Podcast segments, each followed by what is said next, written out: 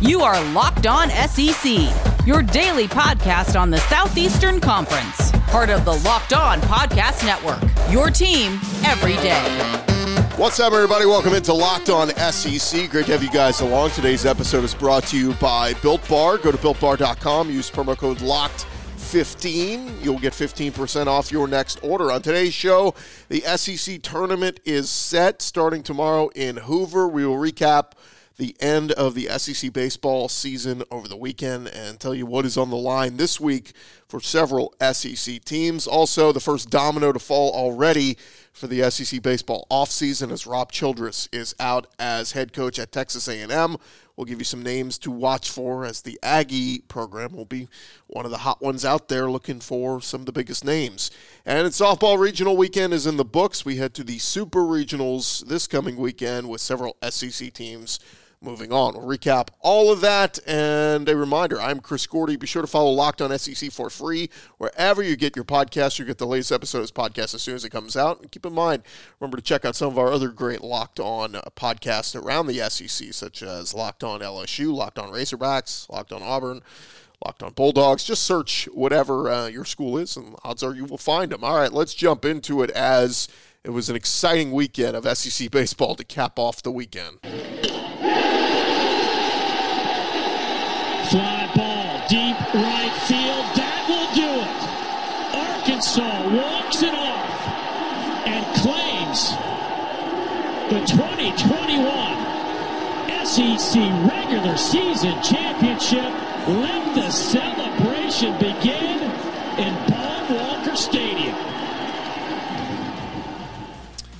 Yeah, the SEC baseball tournament bracket is set. Games will begin tomorrow in Hoover, Alabama, but Arkansas on Friday clinched the Razorbacks' first regular season SEC championship since 2004 and the Razorbacks' first outright overall title since 1999. Arkansas, the nation's unanimous top ranked team, also uh, they clinched their 10th SEC Series win of the year. They swept number nine ranked Florida over the weekend. They won 9 to 3 on Saturday. So the Hogs joined the 2013 Vanderbilt Commodores as the only two SEC teams in history to win all their conference series in a season. Quite an accomplishment for the Arkansas Razorbacks. We can't understate that enough. Around the uh, rest of the SEC, fourth ranked Tennessee, they came into Saturday, final day of the regular season, needing a win at 15th ranked South Carolina and a loss from second ranked Vanderbilt, who was playing unranked Kentucky in Nashville. Luckily for the Vols, they got both of those things. Over in Nashville, Kentucky used a five run ninth inning to shock Vanderbilt and send the Commodores, which came into Saturday in first place in the East, sent them down to the four seed. That result means Tennessee wins the SEC East for the first time since 1997. They win it by way of mere percentage points. But for uh, Vanderbilt and Tim Corbin, they are still locked to be a top eight seed nationally. Meanwhile, Tennessee, they have 20 SEC wins, and uh, some folks think that will be enough to be a lock for a top eight seed as well. What a season it has been for the Tennessee Volunteers. I'm pretty sure Mississippi State is going to be in a as a top eight seed as well. They had a lackluster showing at home last weekend in a series loss to Mizzou, but they bounced back in a big way this weekend with a road series sweep over Alabama. That gets the Bulldogs to 20 SEC wins. They got a top six RPI, and that conference win total. Mississippi State, they're in a very good spot for a top eight seed. Uh, the Florida Gators, their top eight seed chances are finished after they went and lost all three games to Arkansas over the weekend. They will still be a host site for a regional They'll be one of the top 16 seeds. They just will not uh, be in line for a post a super regional. Uh, Florida's RPI dropped down to 21 with a 17 and 13 league record. Florida could have gotten back into the top eight discussion had they won the series against Arkansas, but uh, no go there. The Ole Miss Rebels, their stock is on an upward tw- trend right now. They took a home series against Vanderbilt last weekend before they hit the road this weekend and took two out of three from Georgia. Rebels won 18 SEC games in the regular season. They could jump into the top eight mix if they have a really good showing this week in Hoover. South Carolina, they had a chance to take that home series from Tennessee on Saturday, as we mentioned, put themselves in a strong, strong spot to be a top 16 seed. However, the Vols prevailed, and the Gamecocks have some work to do in Hoover. They 16 and 14 league record. Still have a very lucrative RPI of 13, so we'll see if South Carolina is able to uh, do some work this week. Alabama, they are back in Hoover for the first time since Mitch Gaspard's final season as coach back in 2016. Their 12 and 17 league record this year was the first double digit win total since the 2016 team went 15 and 15. Uh, Alabama last won the SEC tournament in 2002 when the Tide went 51 and 15. We'll see if they're uh, able to make a run here. But from Kendall Rogers over at D1Baseball.com, he says the bubble race in the SEC is pretty interesting right now with LSU, Georgia, Kentucky, and Alabama all in the mix. This is what Kendall says. He says, "Right now, I feel the best about LSU, which won on the road this weekend, took two out of three from Texas A&M. Tigers have an excellent strength of schedule and are sitting at 13 SEC wins." He said, "I think LSU is on the good side of the bubble, and I think a 14th win would be icing on the cake." Georgia, they salvaged a win in the series finale against Ole Miss. And now they head into an SEC tournament showdown against LSU with 13 conference wins. Just like LSU, I think Georgia is on the good side of the bubble, but the 14th win would make me feel much more confident about their chances. Kentucky, they got a little bit more work to do than LSU and Georgia after losing head to head series to both teams and having just 12 conference wins. The RPI still has uh, needs some work at 59 as well. Alabama probably has the most work to do in Hoover with head to head series losses to Kentucky and LSU, though it is in better RPI shape than Kentucky at 37.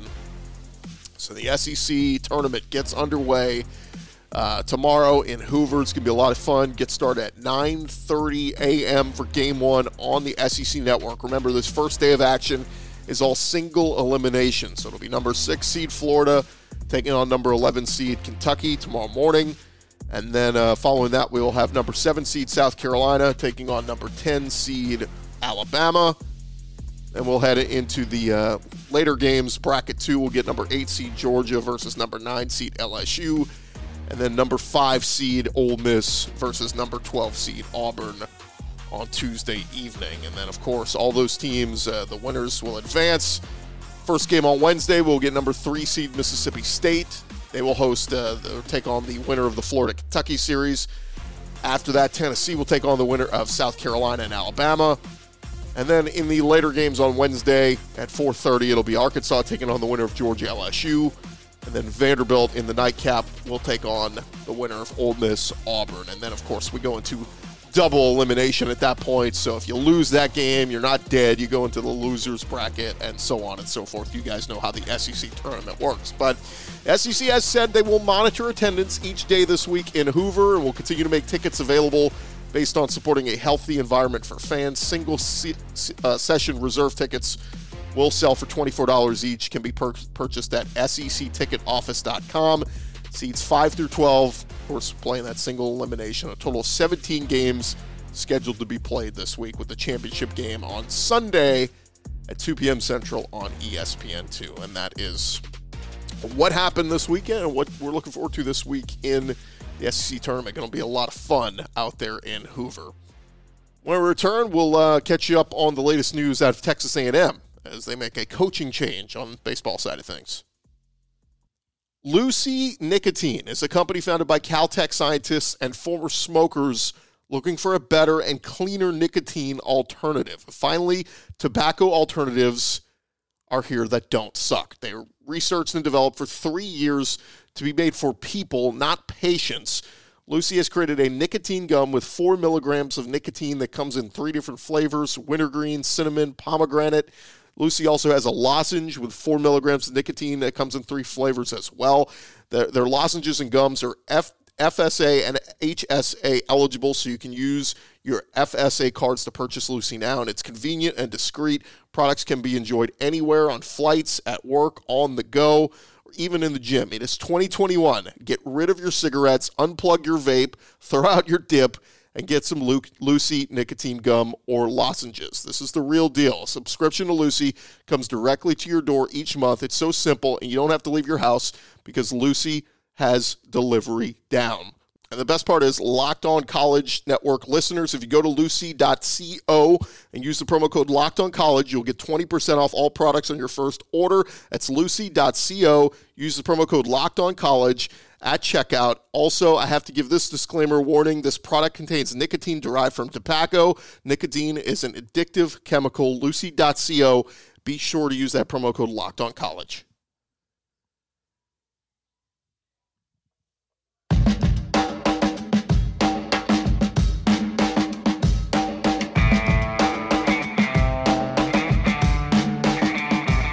Well, I've had no communication, uh, and, and, that's not my call. I'm, I'm very proud of the things that we've accomplished over 16 years here and done things the right way and treated people the right way and, and won an awful lot of games too and a lot of championships, but that's not my call. That was Texas A&M head coach Rob Childress talking after his uh, series loss to LSU over the weekend, and news came out Sunday morning at Texas A&M has indeed parted ways with longtime head coach Rob Childress. The decision by Texas A&M athletic director Ross Bjork to not renew Childress's contract comes as no surprise. The Aggies finished the regular season with a 29 and 27 record, 9 and 21 in the SEC. They failed to reach the SEC tournament for the first time in his career.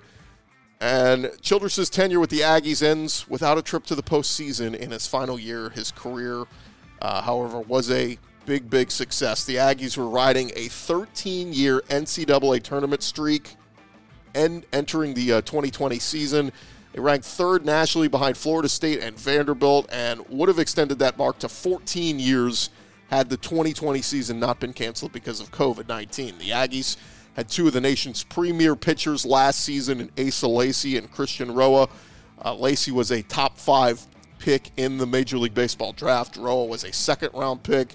Childress and A&M were never able to have a full 2020 campaign with those two, leaving a lot of people wondering what could have been. But in his 16 seasons, seasons with the Aggies, the 52-year-old skipper led Texas A&M to two College World Series appearances, six Super Regionals.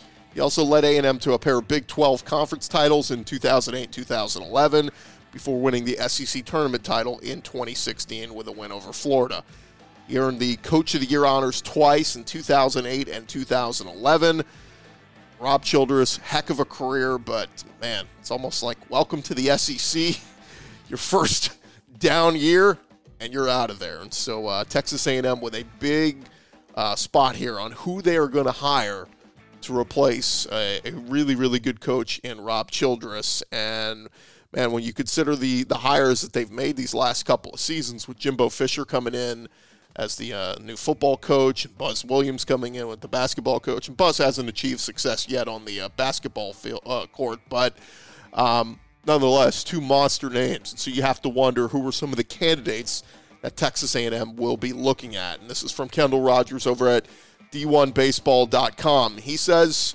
Kendall says it's a very attractive job. He says there's a lot to like about Texas A&M. The Aggies are in the premier conference in college baseball.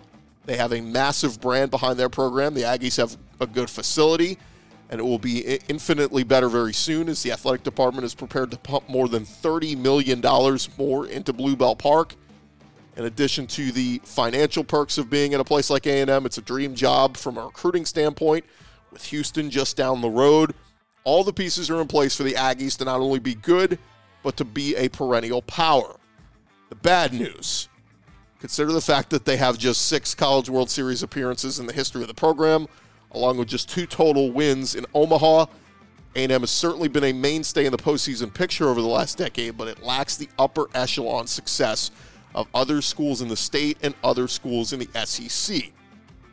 A&M has some work to do to become a perennial power, but a new coach who could turn the Aggies into that would earn legendary status. Again, that's from Kendall Rogers, D1 Baseball. So, who are some of the candidates that the Aggies could be looking to replace? Well, one name we throw out there first Tim Tadlock over at Texas Tech. He is a 52 year old uh, Texas native, probably the top candidate for the position.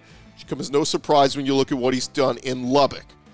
However, Tadlock is a Texas Tech graduate. He guided the Red Raiders to a whopping four College World Series appearances in his nine seasons with the program. He has had just two seasons with less than 45 wins One of those seasons was his first year. Tadlock would be an excellent fit in College Station. The Aggies have an impressive treasure chest to offer Tadlock. Tech would undoubtedly meet any offer the Aggies put forward.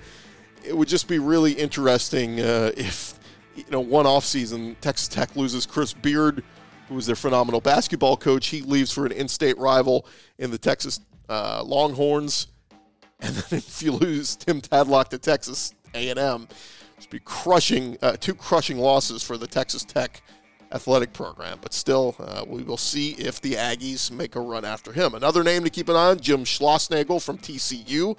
Wasn't that long ago that Schlossnagle was considered a difficult pull away from TCU. It was just a couple years ago. Mississippi State courted him.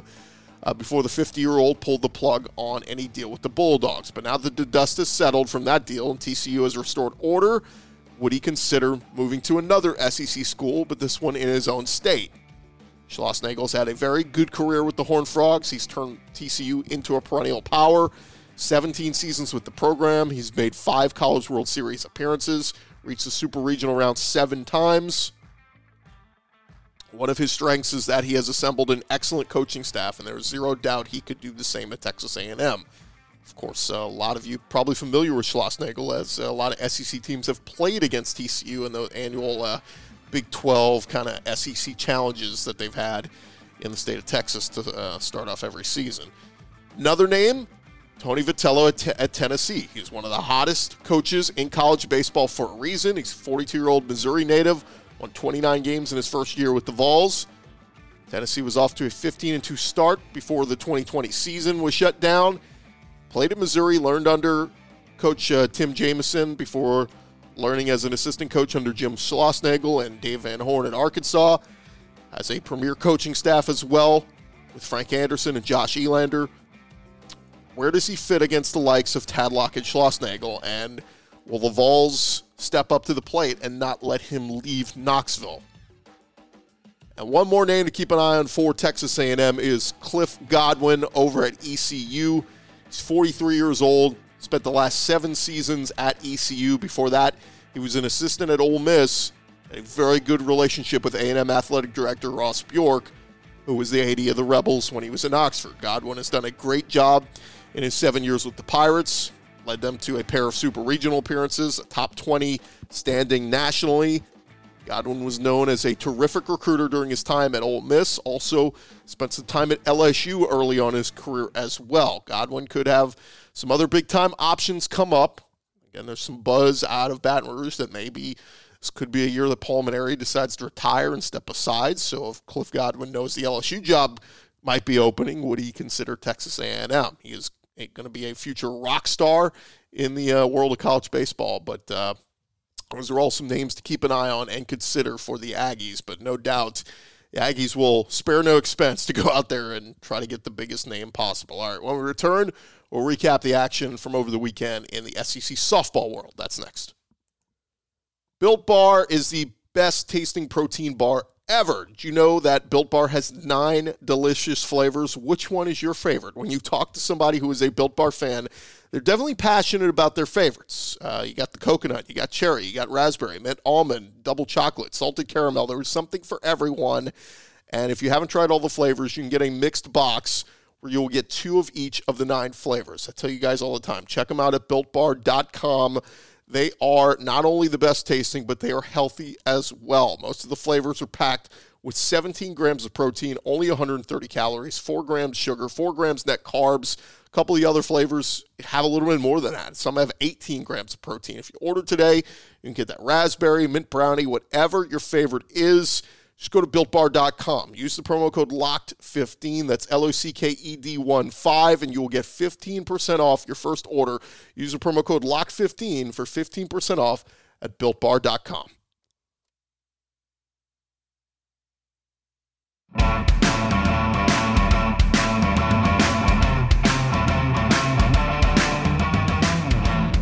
Rolling along here, locked on SEC, and a fantastic weekend of SEC postseason softball over the weekend.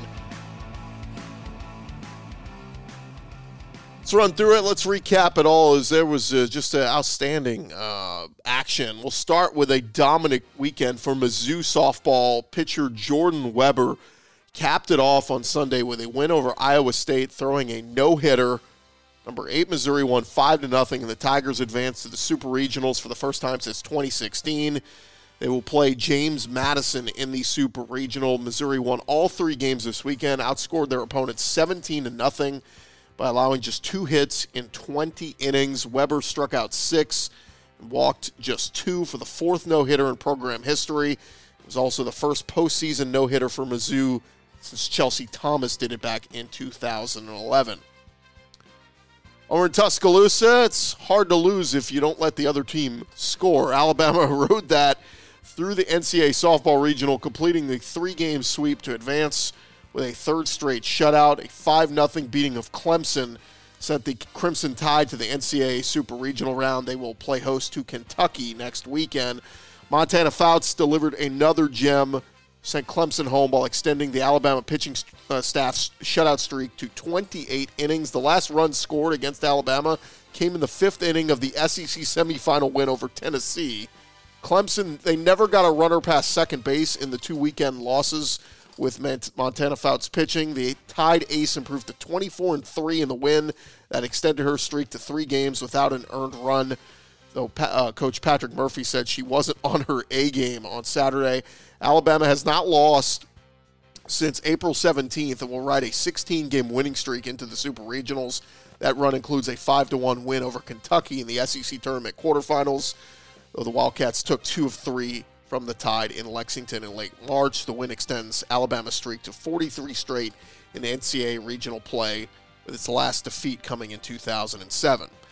Kentucky Wildcats and Rachel Lawson, they carved a new path to the tournament's second weekend, reaching the eighth Super Regional in program history on Sunday. For the first time, Kentucky had to advance through the loser bracket of the regional, and they did so, bouncing back from a 12 3 run rule loss to Notre Dame on Saturday with a sweep of two games versus the Fighting Irish by a combined 11 0 score on Saturday.